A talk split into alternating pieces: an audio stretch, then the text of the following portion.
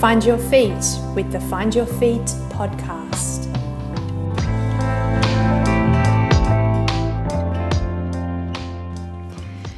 Morning, everyone. And I'm going to say morning because it is morning as I'm doing this now, with the carillon birds singing outside and the kookaburras going absolutely bananas. So, apologies if there's a lot of background noise. My husband and I have been blessed to move to a small house which is pretty much off the grid. We've got solar panels, a composting toilet, and a plethora of wildlife jumping around outside. And we're soon hoping to be actually adopting some wildlife that is uh, coming from the areas that have been really heavily affected by the Tasmanian bushfires just recently. So I'm pretty excited. I feel like life is coming to a slow place of normality and I'm getting my feet on the ground. And so my head feels free and open to deliver these conversations to you. Hopefully, they're conversations with people that you find inspiring, people that you could reach out to. I really encourage that um, because I feel like these people have so much knowledge and so much heart and warmth and strength that we can learn from as we're all on the pathway to finding our feet. I certainly know that I still am. So today's conversation is, well, I need to say it, with one of our Find Your Feet retail staff members, Kate. I actually uh, met Kate back in my very first job at Paddy Pallin Outdoor Store when I was about 16 years old. Kate came, uh, well, my memory of Kate was of her being a super elite rock climber. And Kate actually went on to win bouldering and lead climbing national competitions in Australia before realizing that her heart was outside, exploring amazing places with amazing friends and going on fun adventures. But Kate isn't just an outdoor chick. She is also a whiz brain and someone who lives her life with so much zazz. She has an environmental citizenship honours, first class honours project, and a Bachelor of Arts with the University of Tasmania, and went on to become a primary school teacher. Now married, now with three children under the age of three and a half, Kate is living with her husband Anders and leading an adventurous, exploring life. She, to me, is the epitome of someone who be, is being wilder and playing wilder. And really, when you meet Kate, you realize that she is able and very capable of performing wilder too. So, I wanted to have this conversation because for Kate, life hasn't been a straight line. It was actually in October 2012 uh, when life felt like it was coming to normality. They'd bought a house, they were very grown up, they were married.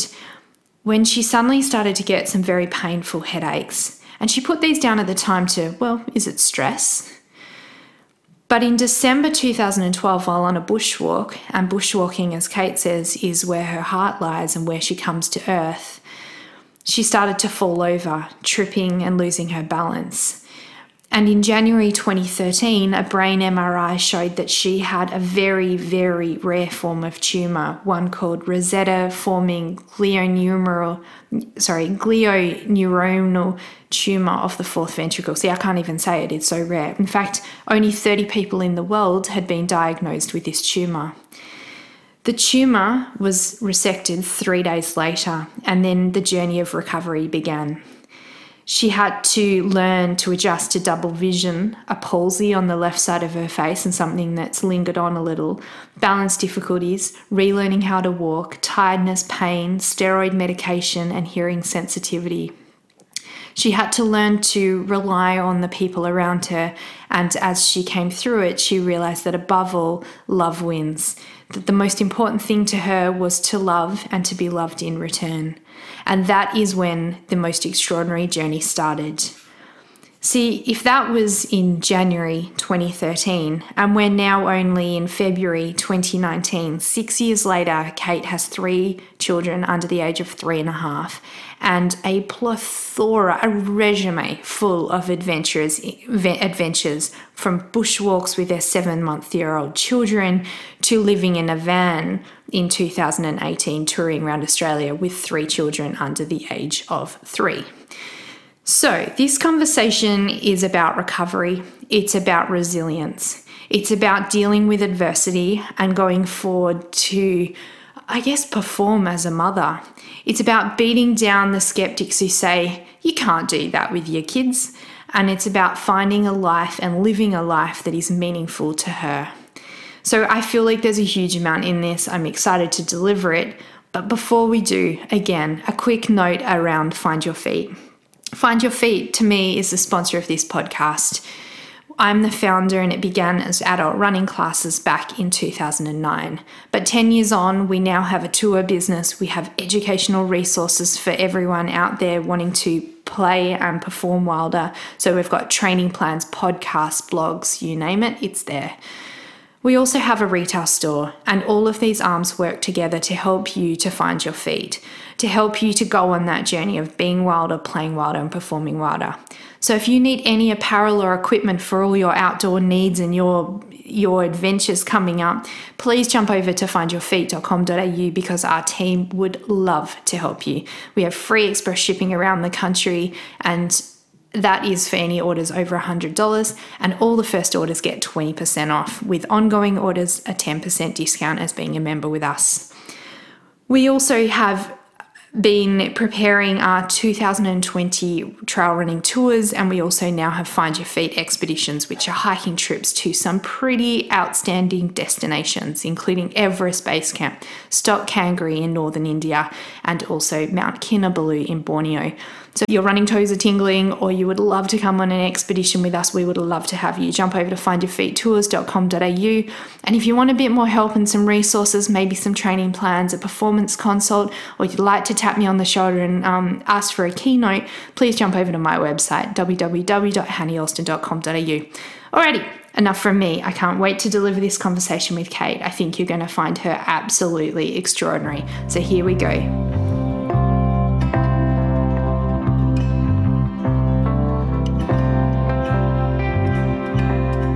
For me, like some people I you know have had on the podcast, I've really wanted to know like what what do they know about certain topics. Whereas for mm-hmm. me, like why I asked you, I read your writing and mm. I loved it. I love the way you write, and it shows the way you think. So you're trying to edit it down. that's fine, and it's it's like a huge learning experience writing mm. and writing about experiences and emotions and um, you were writing a lot about taking your children bushwalking mm-hmm. and all the challenges yeah. that come with that. Yeah. And so for anyone who's just started to listen, but you've got three children under the age of three and a half. Is that correct?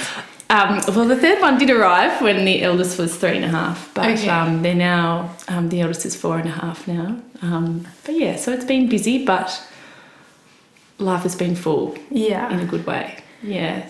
Yeah. So I want to, I really want to share your story if you don't mind. you can stop wherever you want to as I ask questions. Um, but I guess like maybe let's start with with the kids and with the bushwalking because I I think it's extraordinary what what you're doing. But like, why did you feel the need to write down?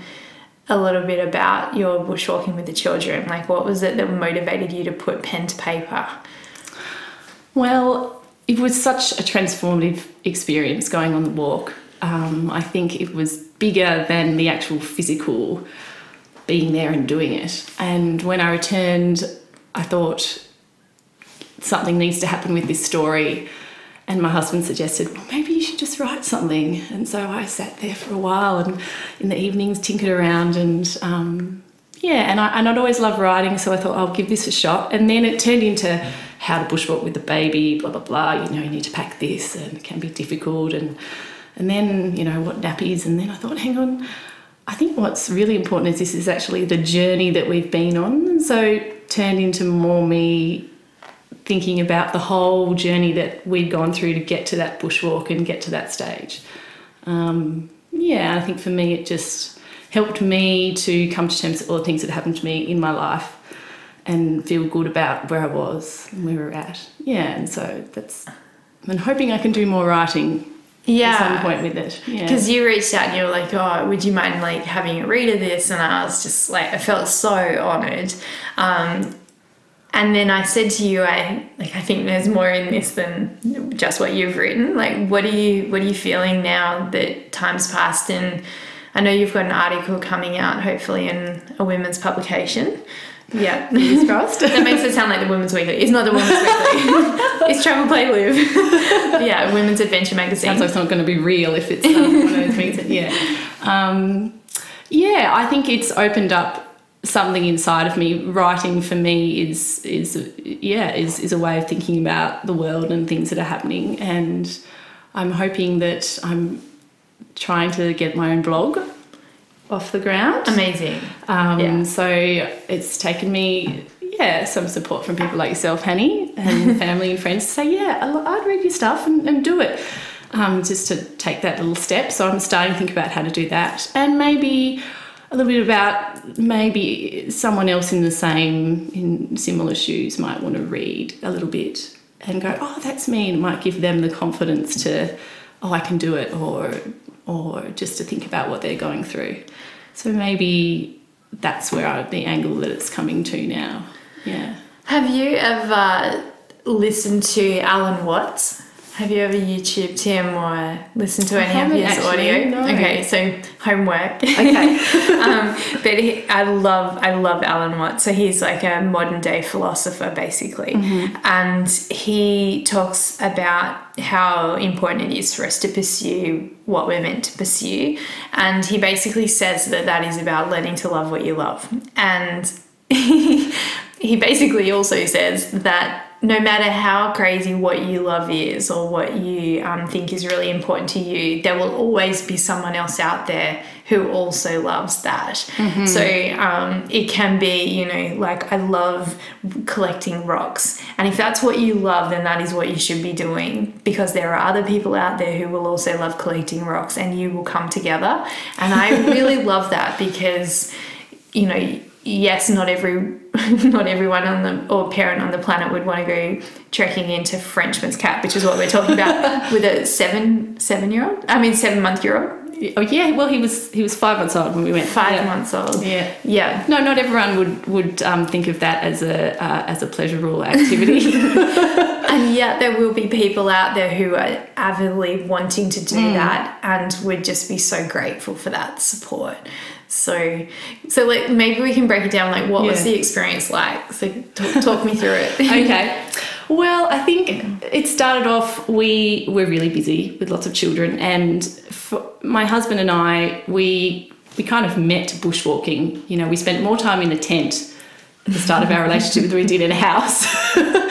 and you know, like a lot of people who like the outdoors, we just did lots of stuff together. And then with the busyness of life and young children, it's much harder to do those things together. You can often escape on your own, but getting time together, doing those adventurous things that just makes everything tick, that makes you feel good, was hard. And, and my husband's like, you know, I'm the planner and the thinker, and he's the spontaneous. So he was like, let's walk into Frenchman's Cap. And I was with Arthur, baby Arthur. And I was like, oh, okay, all right. Um, and then I thought about it a bit, and then I was like, oh no, I'm not sure about that. And then we, yeah, then we went, well, what the heck? Let's just try.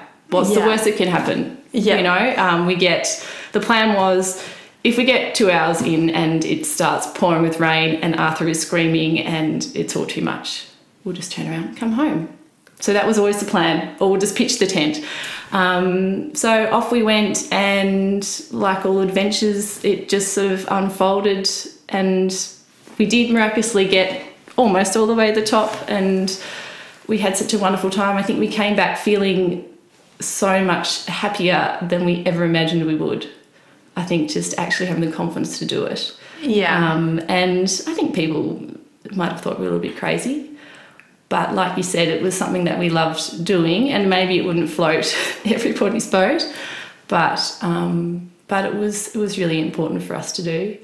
Um, So do you was the the sensation of happiness was that coming from a realization that you could have somewhat of your old life back like it was almost like a, a release like a freedom? Or was it just an excitement about like the yeah just finding something new and the possibilities for the future? Or was it a bit of both?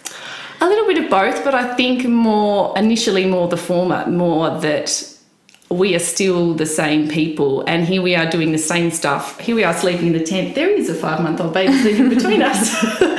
But we're still still anders and kate we're still doing the same thing. Um, yeah we're maybe not as fit. Um, but yeah we still felt the same and i think that's going through that journey of having children. There is that realization like oh you know this is wonderful with children but am I missing out on all that stuff that we used to do before? Yeah. Will we ever do that again? And there's obviously joys in new possibilities of like family holidays and you do different things. You get joys from different things with your children. But suddenly we could do what we really loved it is possible. Um, and we just had to have a little bit of courage and um, yeah, and just I guess it's the courage to try because if you just you know what's the worst that can happen? You don't Yeah. make it but Yeah. you know we were we felt confident enough that nothing really terrible was going to happen Yeah. i guess there's always the chance that you might twist your ankle and have to get helicoptered out But that can happen that to can happen to anybody It can happen to Um, anyone. yeah and i think um, i had uh, you know five years earlier i had um, a brain tumor Mm. uh, which was diagnosed all out uh, suddenly out of the blue.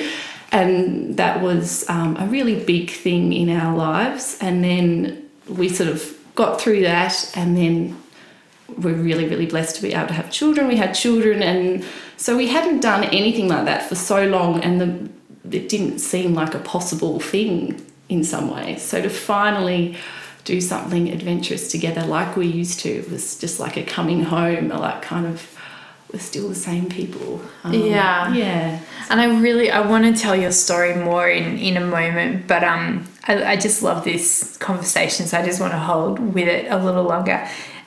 I get from what you I mean I know yourself and Anders. We used to work together like eons ago. My first ever job.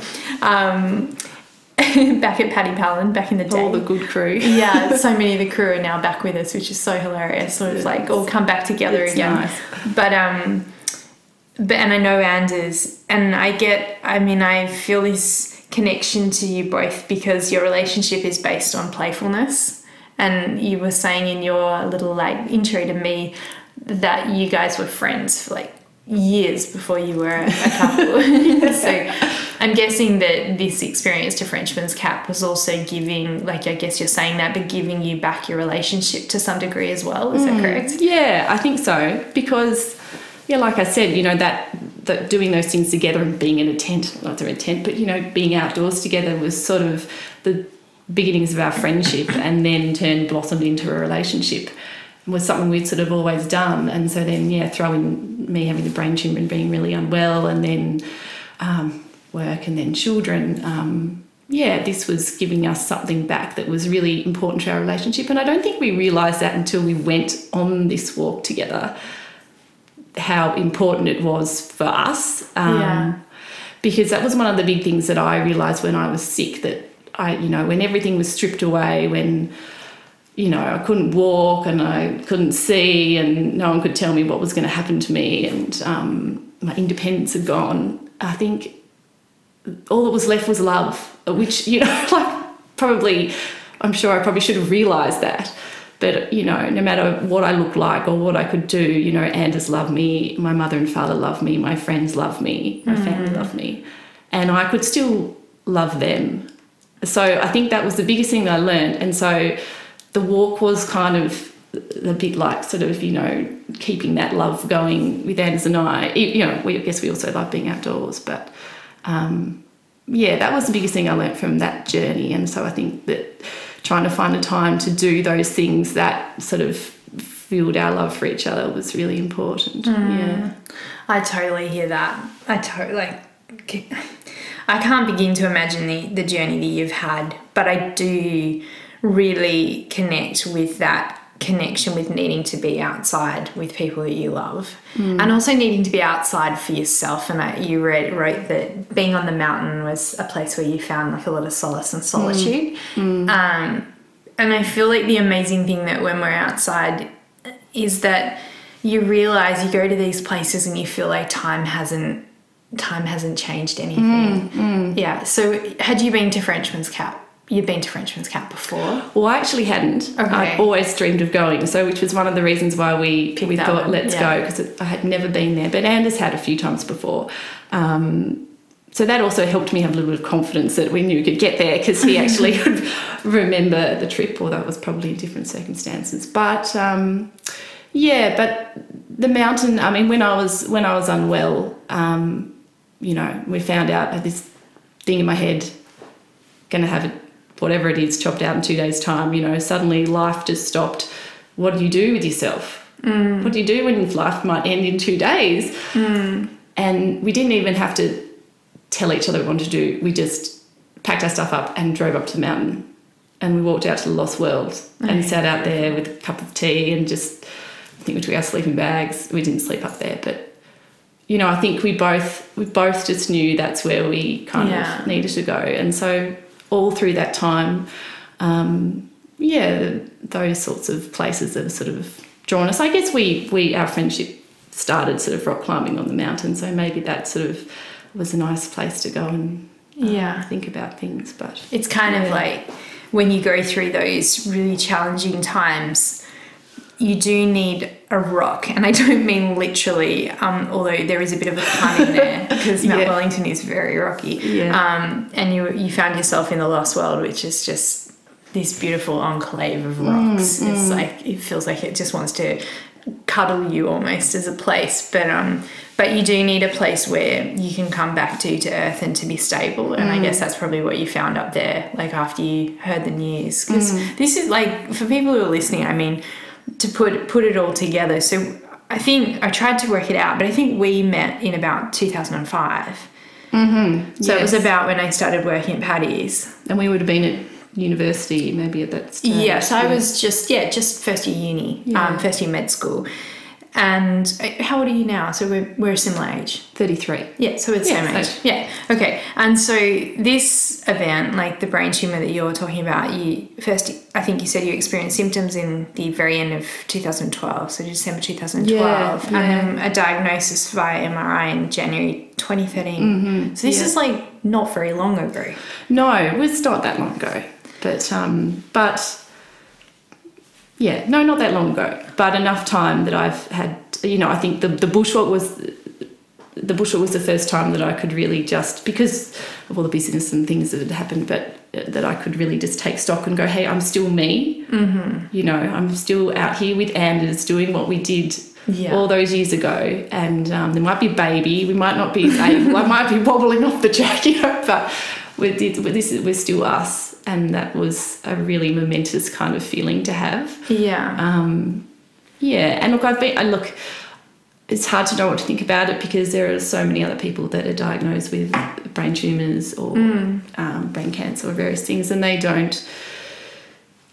You know, they're not here anymore, um, or uh, you know, they don't don't recover and, aren't able to go walking. You know, so I feel I feel you know really lucky that that the stars aligned somehow and here I am able to do. You know, if someone looked at me, they wouldn't be able to tell. no way. Not that No. that is what matters in life, but um, yeah, I have been really lucky. Um, Yeah. And maybe that's, maybe think, maybe there's a reason for that. Maybe I can, you know, help other people or share my story and it might give someone else even just a little glimmer of hope or a little something. Yeah.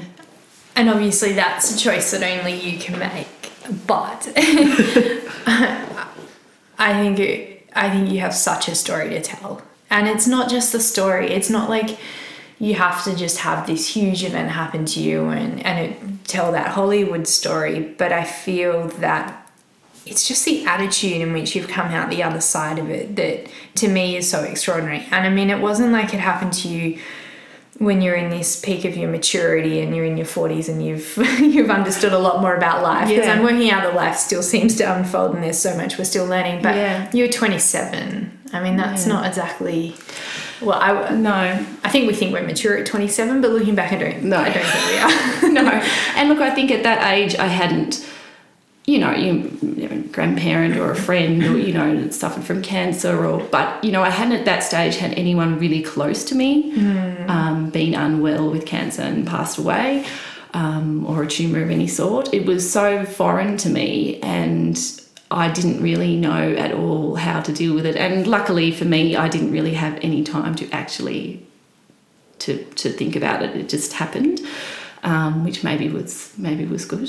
Mm. maybe would have sent me a bit crazy, but I think yeah, I really had to dig deep and um, and try and find a way, you know, rather than just getting a box of chocolates and sitting on the couch and giving up, which at times I did do that. there was a few nights where I was like.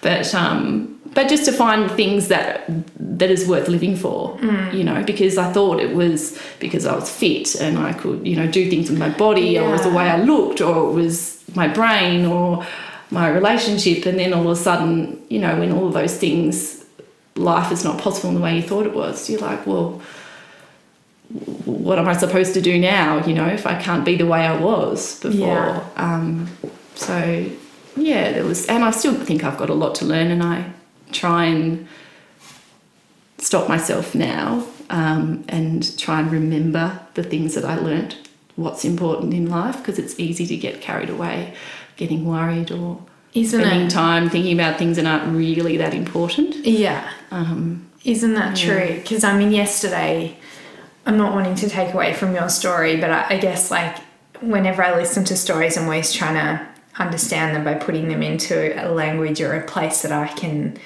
wrap my head around it. But I, so bear with me. But I was um, I was consulting yesterday with two beautiful athletes, um, and by athletes I mean people that have a dream and are striving towards it. One is probably at, towards the pointy end of the field, and one probably towards the other end of the field. And um, they're both training for 100k.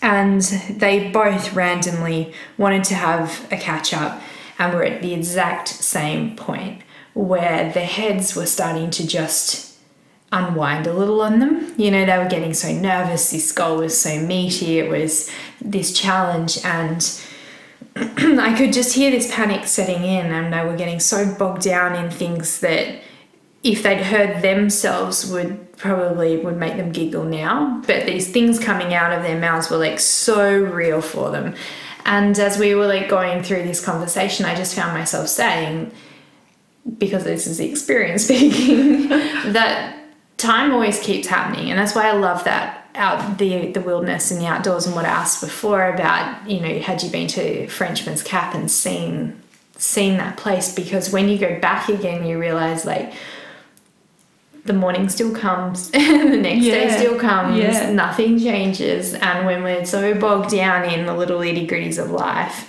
sometimes you forget that and you feel mm. like the world's imploding on you. Mm. And then, yeah, you wake up the next morning and you're like, what was all that about yesterday? yeah. yeah. Yeah, but, no, very true. Yeah. But I guess for you, in the moment of being diagnosed with your brain tumor and three days later being in surgery, I mean, you didn't have that certainty. So I'm kind of curious to know, like, um, has that experience like i guess changed the way it might have changed the way you approach life but is it has it opened up like a spiritual element for you or um, a willingness or want to play harder now that you can again? Or you know what like what's changed? I think uh, yeah i think not so much spiritual. I think i you know i think i I'm not a deeply religious person. I think, you know, I, yeah. I, I, turn to sort of love and those sorts of things. And then I, um, now I think it's more just making sure we make time for the things that make us feel good, that we love, because you, I mean, like anyone, you just never know what is coming. But having that experience made me think, well, no, we're just we're going to put forward the things that we want to do and that make us happy. If it's being outside, we'll just make it happen um, because that's so that, that's really important to us. And I think it also I, I, had I was while I was recovering, I was blessed with not going to work and all the busyness of that, and I had time to think. Mm. And I had time to think, okay, well, when I'm better, like, what sort of person do I want to be? And um, what do I want to do? So maybe I got to sort of rebirth myself in a way because you do easily get channeled into different. I was a primary school teacher at that time, the private school, just starting out, so I was putting a lot of my time into that, and it was a, good to take a step back and just you know think everything through again. Um, and I think now that we've we've got three lovely children, we we're trying to do the same thing. My husband was part time last year, and we said, no, let's go on some holidays. Let's um, let's do it. You know, let's you know. We went on the bushwalk. We took the kids overseas to Japan, and then um, we bought a van and went traveling for six weeks with them.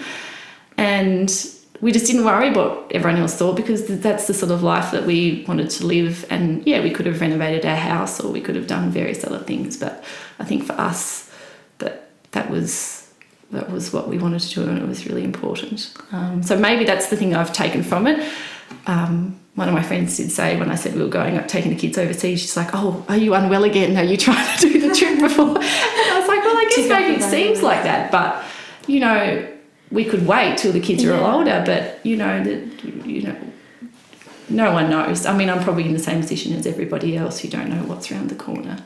Yeah, um, but I um, think that the difference is that not everyone has that awareness or that consciousness that life is such a precious thing, you know, and we get in our routines and we roll out of bed and we have our morning rituals and then we go to work and then we roll home and and a day can pass and unless you consciously choose to to make that day extraordinary and you can still have the same routine but it's like the attitude in which you approach that life mm, mm. and the the, um, the willingness to engage with people and the gratitude which you feel towards the day and the people in it and like unless you have that consciousness like yeah you can quite easily just get on the rat the rat wheel yeah, yeah. you can and i think on that you know going back to what you're saying has it changed you i think and whether it's because I've got older, but I think I'm more, you know, I do feel like I'm more determined to to be the person I want to be. You know, I feel a bit like you sort of become what you practice. So, mm-hmm. you know,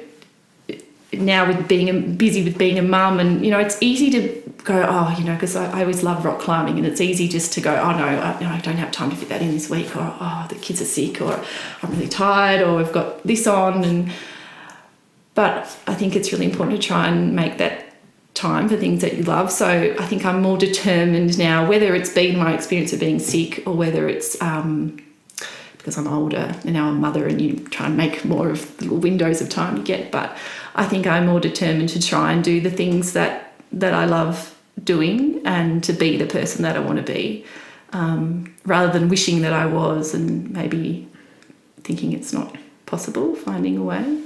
So, have you learned? Because it's one thing to kind of go, okay, now I feel like I know what I want to do.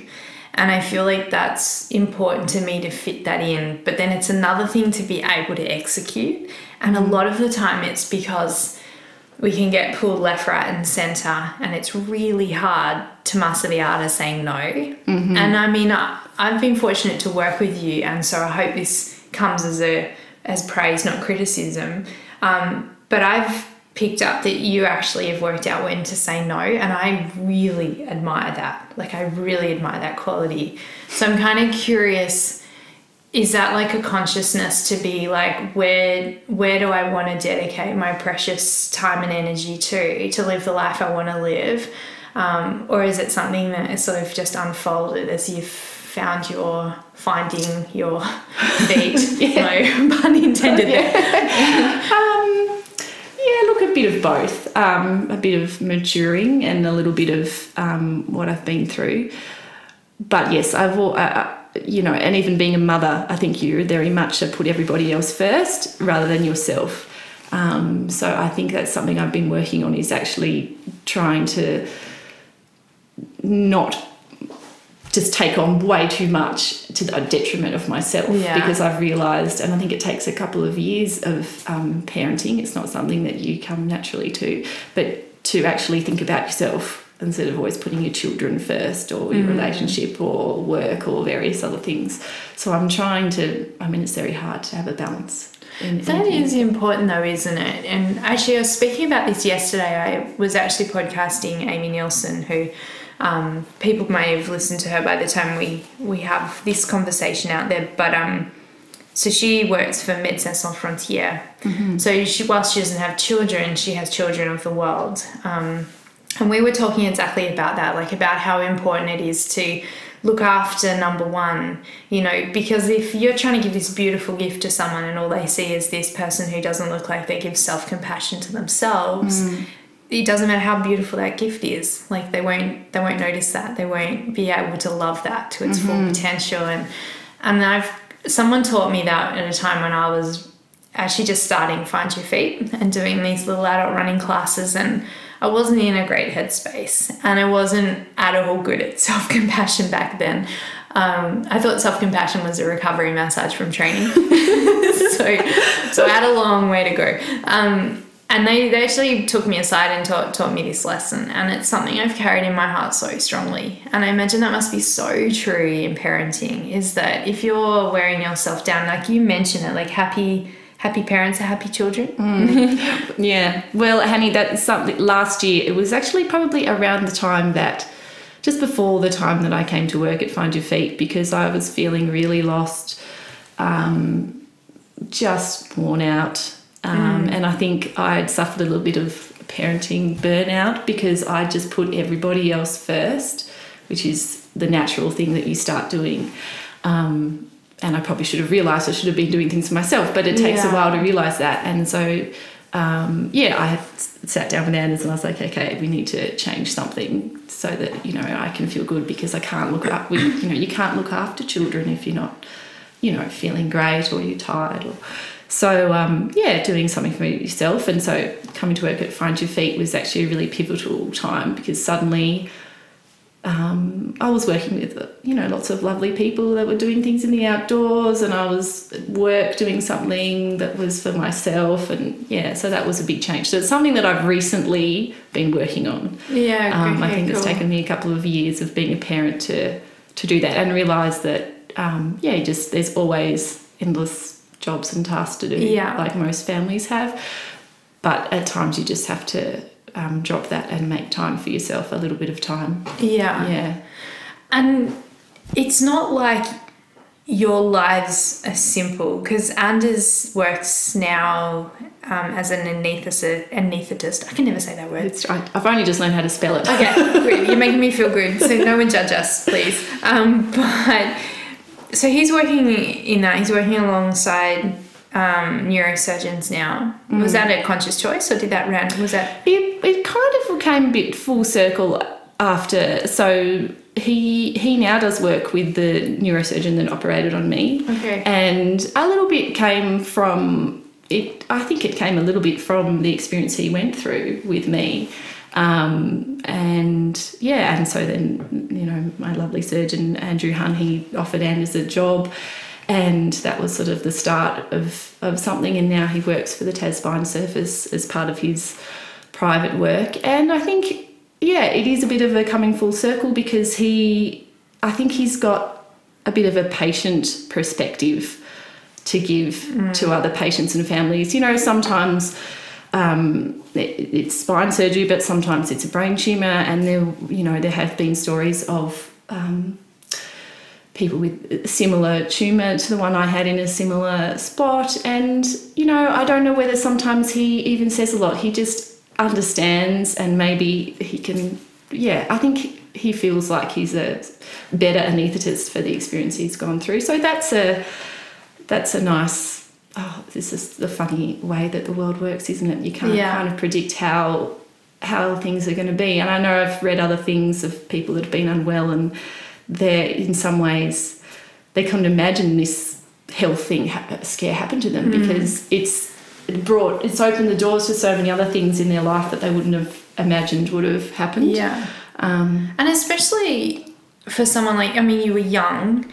Um, you've grown up in Tassie with this super healthy lifestyle. You were an elite rock climber. You won national titles in rock climbing. Like, I guess it's just something that you don't. It you don't expect it to happen, and it's kind of hard to understand it's going to mm. happen to someone like yourself. Like for you to experience that, but also. You know, for Anders as your husband and for your parents, and like imagine it just like it's such a shock for everyone. Mm. Yeah. yeah, it, did, it really comes out of the blue. And I think, you know, people say, oh, you must have spoken on your phone, mobile phone too much, or you know, because No, people. they're now saying that's not. Yeah, but you know, people try and you try, you go through all those different stages of grieving Yeah. and things, and you try and find a reason. Um, you know, why did it happen to me? Was my life supposed to end at 27? You know, what, you know, what, you know, gosh, if this had happened 20 years ago, you know, the type of surgery wouldn't have been available that it is now, the treatment, you know.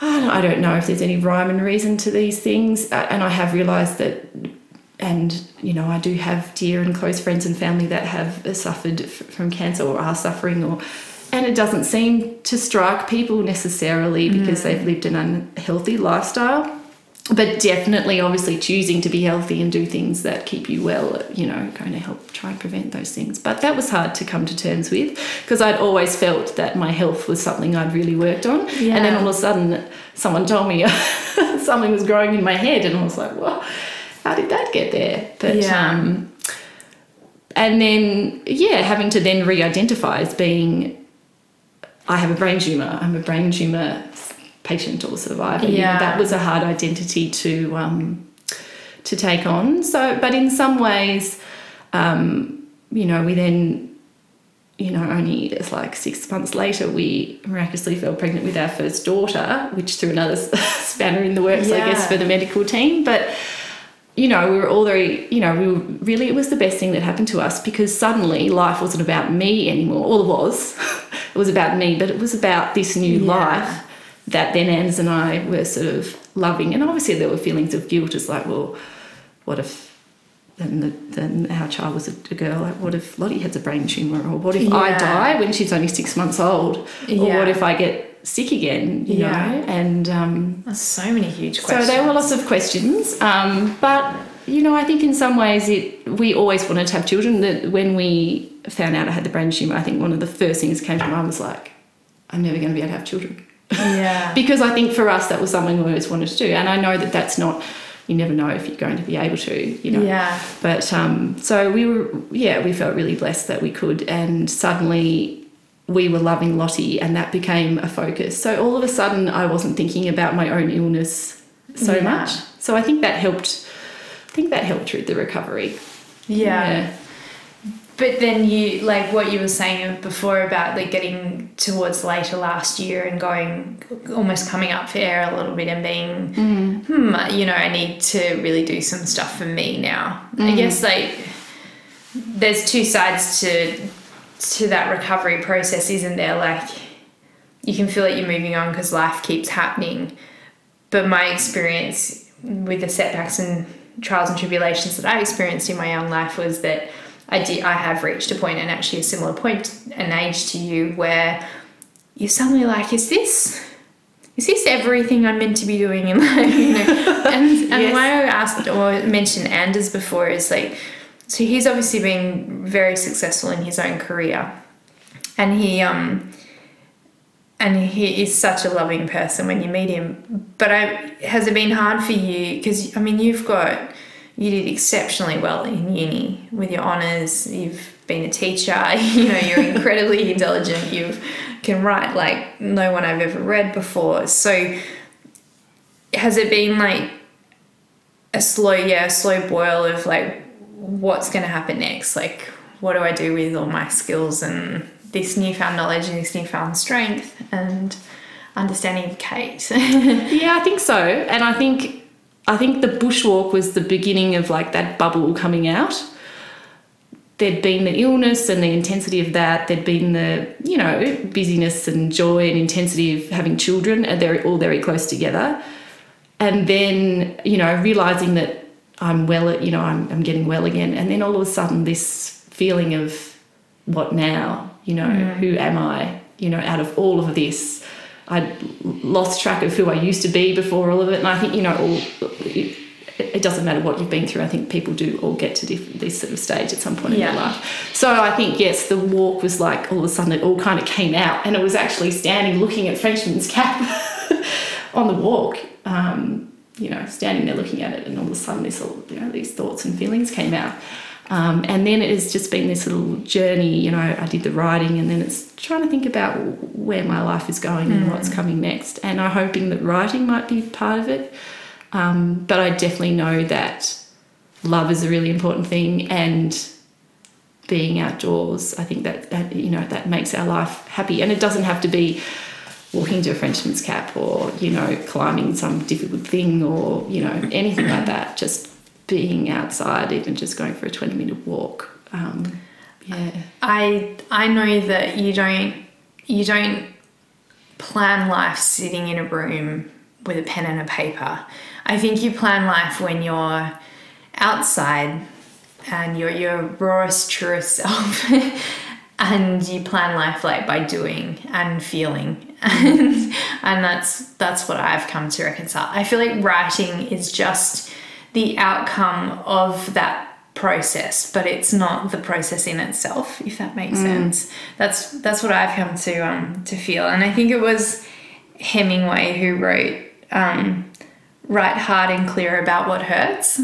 And I, because like, I, I feel like life is just a series of like highs and lows, highs and lows, and a little bit in the middle. But often, like, we do go from like big joy to feeling challenged and it can be like a little challenge but it, it's still a challenge and sometimes it still hurts. And even just when we're having a cup of tea in the kitchen beforehand and you know little knocks of life like they're not easy you know they might only be little they're not all like brain tumors but the, the little things can be just as challenging. That's And- right. Yeah. And so he's big on like write hard, write clear about what hurts. Um, and then it was actually Amy yesterday who had a quote in her writing. Um, you'd love her, by the way. Um, and she wrote, If you don't let pain transform you, you will transmit it. And I really like I really love that because I feel like that's kind of what we've been talking about in your story as well. And um, and so she obviously was talking about it coming from like what she's seen in places like Sierra Leone and South Sudan and huge, um, huge, I guess, challenges that she's faced in her working career. But then, so she she was talking about how like you have to you have to like learn to kind of accept that pain and transform it and use it in a positive light because otherwise you bring it home in her situation and you're going to mm. transmit it to everyone around you. And in fairness to them like you can't live a life like that and even like going into your hermit shell which is sometimes what i do is transmitting it because people can see you're in your hermit shell. And they just want to reach out and help you and you're in your hermit shell. And so yeah so like i mean i, I don't know what the question is in this but like how how does that sit with you that comment? I love it. Yeah, no, that that resonates with me, um, and I think that's what the writing is doing for me. Yeah. because it's taken me to you know five or six years to suddenly be able to go back and think about all that pain and all of those things that we went to together. It was easier just to not think about it. Um, I've done photo albums, or little photo albums. I'm a few years behind now, but I just missed out 2013. I, I didn't want to look at any of the photos, and I wasn't ready. So I think the writing is a little avenue for me into that pain. And a lot of what I did when I was unwell, I had a lot of humour. I think that was a way of dealing with it at the time.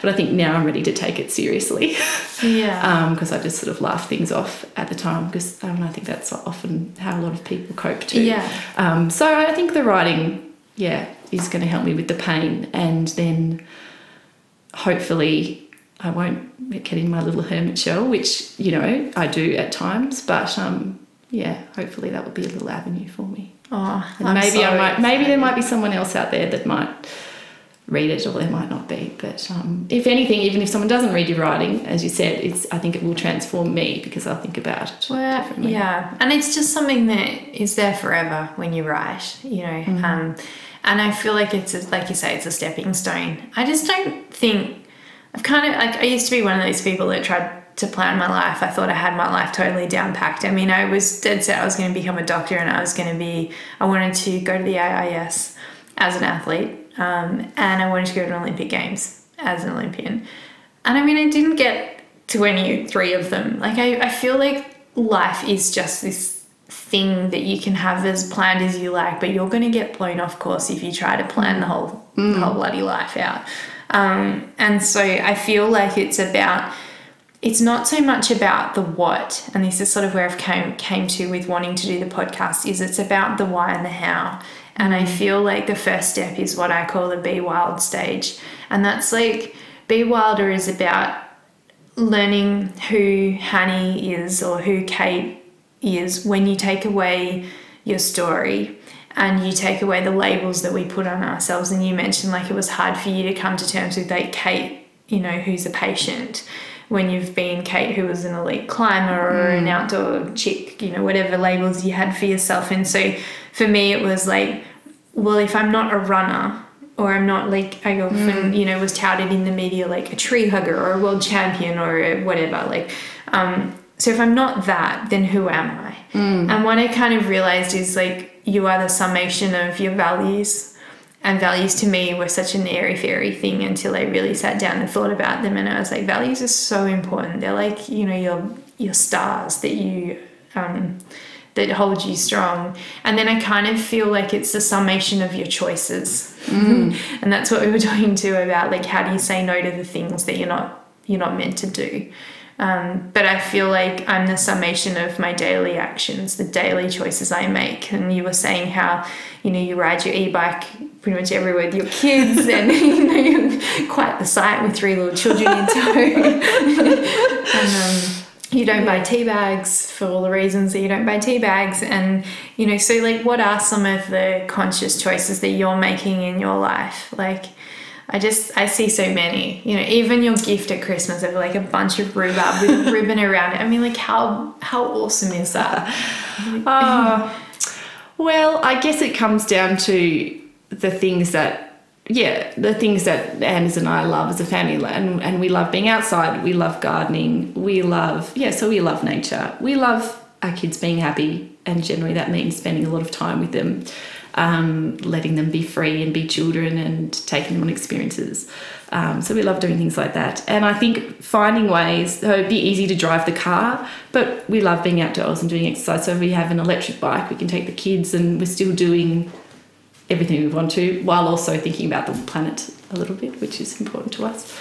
Um, but I'm trying to think off the top of my head, but yeah, it's coming to it right now. no, but no, I, yeah, and that, that that's what I thought you. Yeah, yeah I think the other thing that. that I was thinking.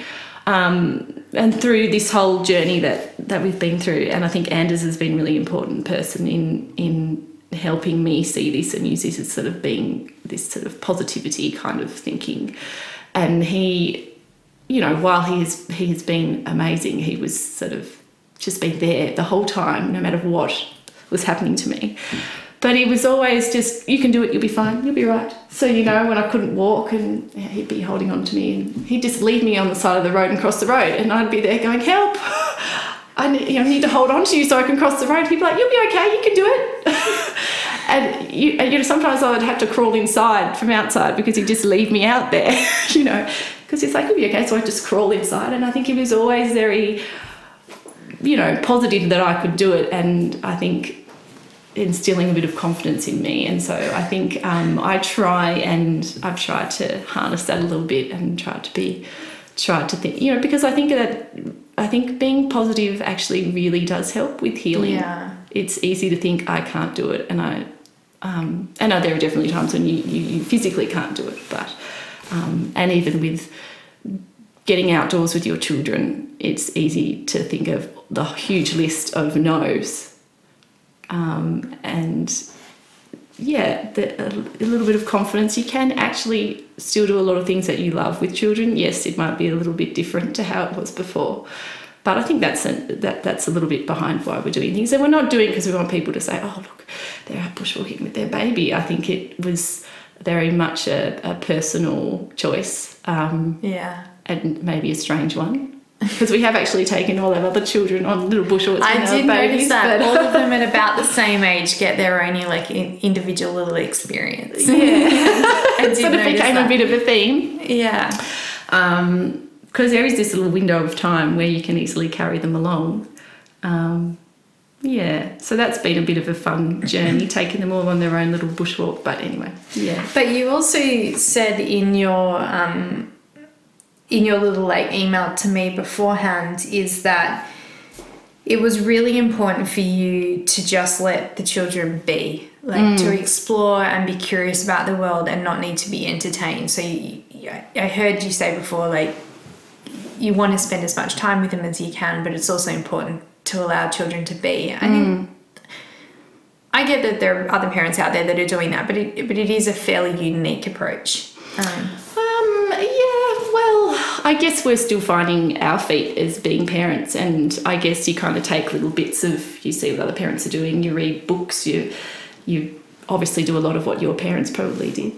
But I think um, and maybe you want them to have a childhood like yours or to you know have the things that maybe you didn't have. But we definitely have noticed that our children are so much better when they're outside in nature.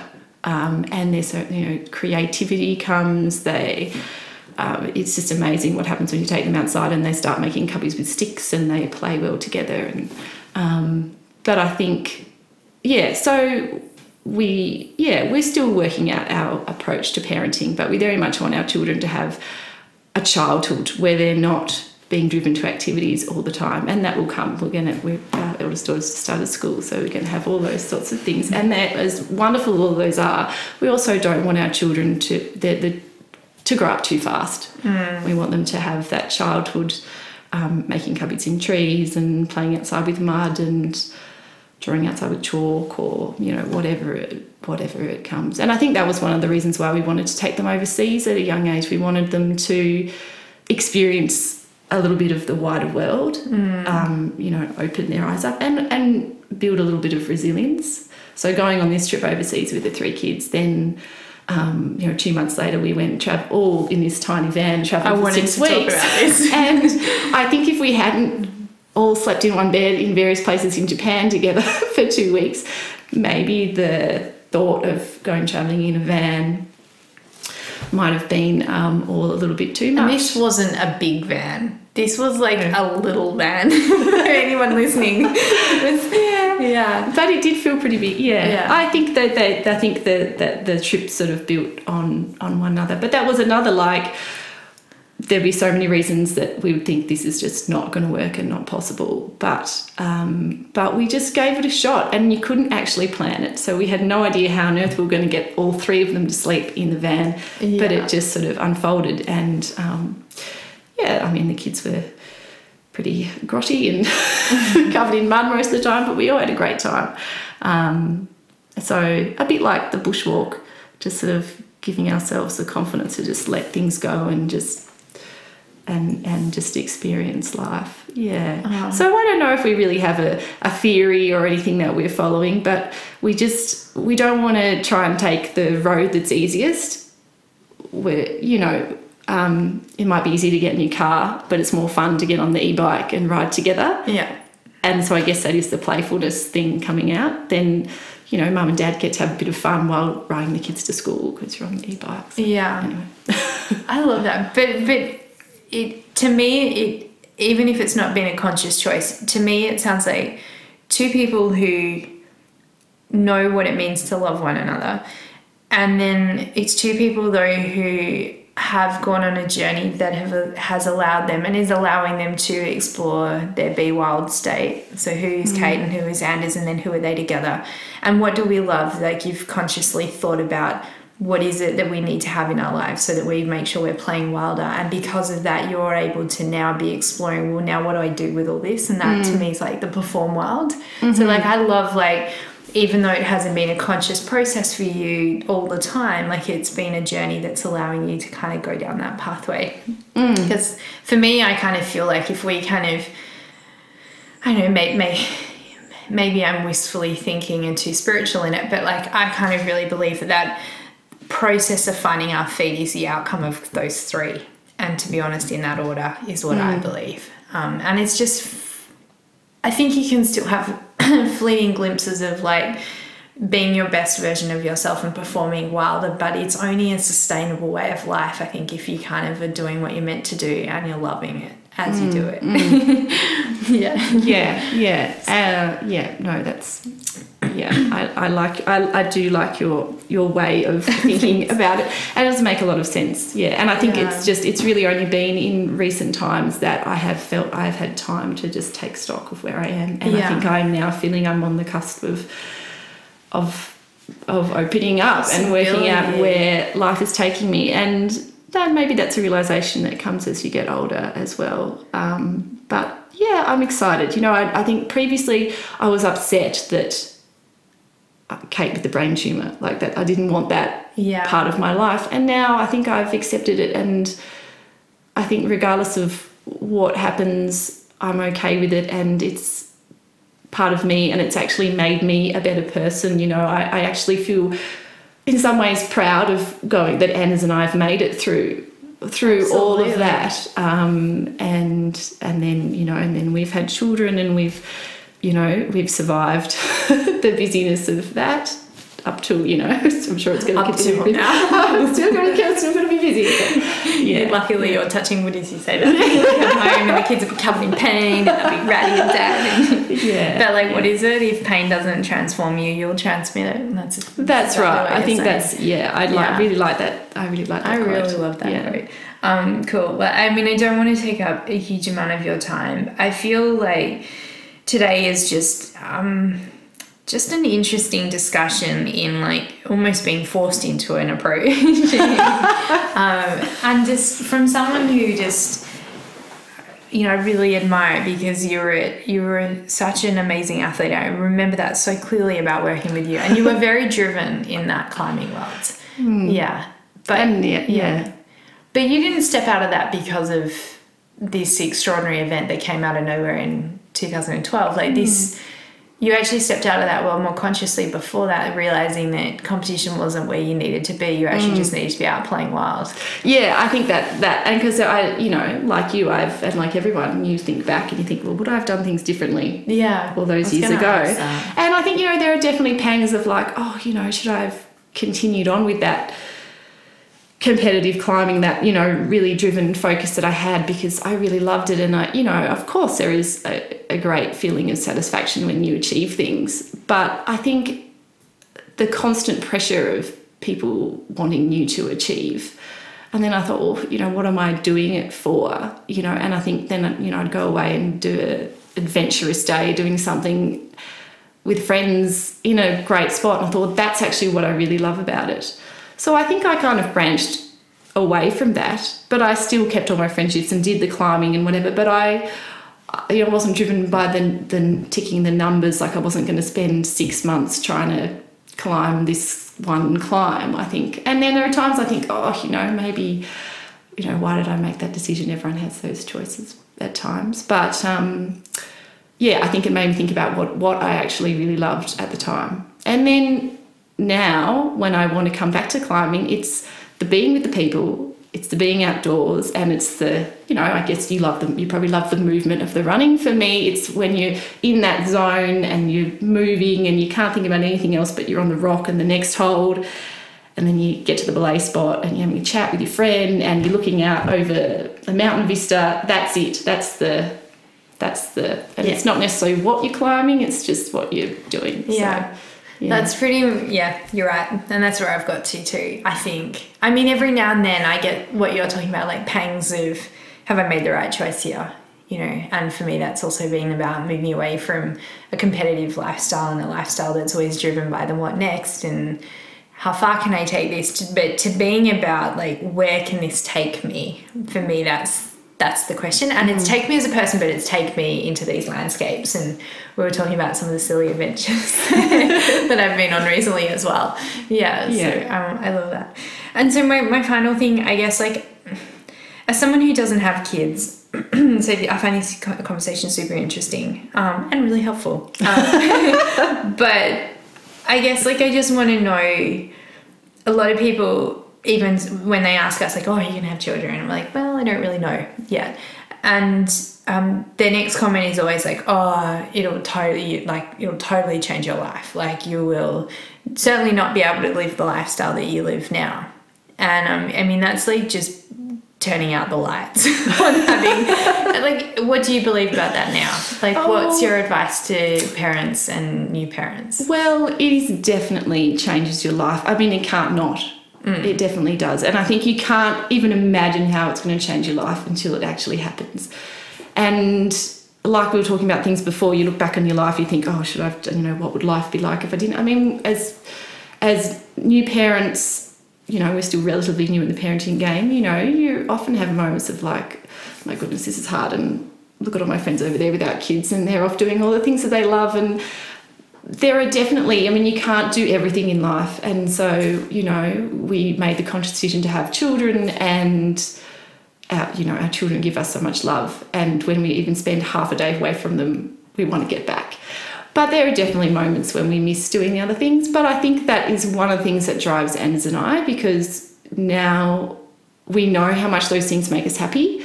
So we're not going to be unhappy and be like, oh, well, you know, there goes bushwalking until the kids are like 12 and we can ship them off for a whole week, you know. you know, there, there goes that lifestyle, you know, you can't do it. So we're just finding ways to do it. And that means um, instead of going for a bike ride by ourselves, we might go for a bike ride as a family or we might, oh, yeah, like the bushwalk, but we just take the baby because we can't leave the baby behind. We'll just take the baby with us. Um, so yeah, I think if you've got a bit of courage, uh, if you're creative, and um, yeah, maybe you've got a little bit of you're driven, or you know, you, you, a little bit of positivity. I think you can still have the lifestyle you want to. Yes, it will be different. Yes, you'll be tired, um, but I think you probably can fit in all the things that you really love if you know what they are and you and you put them before other things. try, Yeah. So that's what we're trying to do, and we don't always achieve that. Um, but I think now I think about what I'm doing, and I think oh, I don't think there's anything that I would do different right now. I think we are getting all the little bits of things that we want, um, and hopefully, hopefully that continues, and hopefully our children appreciate that and can live a life in the Oh in the same way. so. Hopefully they'll take us on a bushwalk and carry our. I'm hoping you know when we're grey and old yeah, when you know our knees don't work and get sore and we're taking anti-inflammatories. But um, yeah. Yeah. Justin Jones, in conclusion, but Ju- Justin Jones, um, so Jonesy, he's called, is a North Face athlete, sponsored athlete. And he's one of these guys that, like, in his words, like sits on the couch till he has a great idea and then off he'll go and, and prepare for it. But but his great ideas are like things like paddling across the Tasman Ocean, um, trekking to the South Pole and back. and more recently, um, he so they his wife partner fell pregnant, Lauren, and he for him it was this moment where he had to stop and go, golly gosh, you know, I've always like painted myself as this explorer. That's that's how I see myself. Like, what do I do now? Like, and so when you said, well, we want to go bush bushwalking, we well, we've got a baby. Oh, we'll just take the baby. Like for him, it was like. Well, I'll take Lauren and the baby. And it doesn't matter if Lauren's never slept in a tent and never slept in a sleeping bag, we'll do it anyway. And so they set off from Alice Springs and walked to Adelaide. Wow. Yeah. And so her job was to carry the baby and his job was to haul the, the cart that they had. They had all of their provisions for the entire time. Um, Wow. They slept out, ev I think, every night, bar like a couple of nights where they think they got stranded in a town for some, I think, weather or some, there was some, some reason they got stranded in a hotel room, I think. But, but it, the rest of the time they were outside and I think it took them over six months. And, um, and to me, like, when I, I spoke to them on the podcast about six months ago, it, it was really inspiring and it, it really resonates. And I bring it up because you might you might also like to reach out to them because they're um, they're actually documenting as well, like their journeys together. And um, he's going through that that experience of like, well, who am I now, and and what do I do now that I'm a dad? um, but I'm also me, and I have this wild streak to me. Um, and Lauren has just embraced this lifestyle, and she was like this really high up professional in like I think it was digital marketing. I think I seem to remember it was some something like that. And um, yeah, she's now part of this life as well, and it's very cool. It's very, inspiring. Yeah, is inspiring. and I think there's stories like that that make you realize that you can do. I mean, the- the world is your oyster, and I think that's that resonates for everyone. I mean, Yeah. it is. You, if you want to do it, you can make it happen. Yeah. And I think that's something we tell our kids at school when they're, you know, I remember being told that in primary school. You know, as you get older, you kind of narrowing what you think you can do and what's possible. And you know, you have certain events that happen to you, and you think, oh, I'm never doing that again, or that I can't do that. but yeah, I mean, I think you, yeah, you don't have to live your life like everybody else is. Yeah. You don't have to follow the parenting books. You don't have to um, yeah, be what other people want you to be. But yes, the first step, as you said, Hanny, is working out who you are and what's important. And once you know that, then you just have to have the courage to to, to Have a to, go. to have a go. and yeah, that story, Yeah. is, it's really hard. So Yeah. good. yeah. Thank you so much. Thank you, Hanny. Such a cool conversation, and um, I really look forward to the next episode in the writing.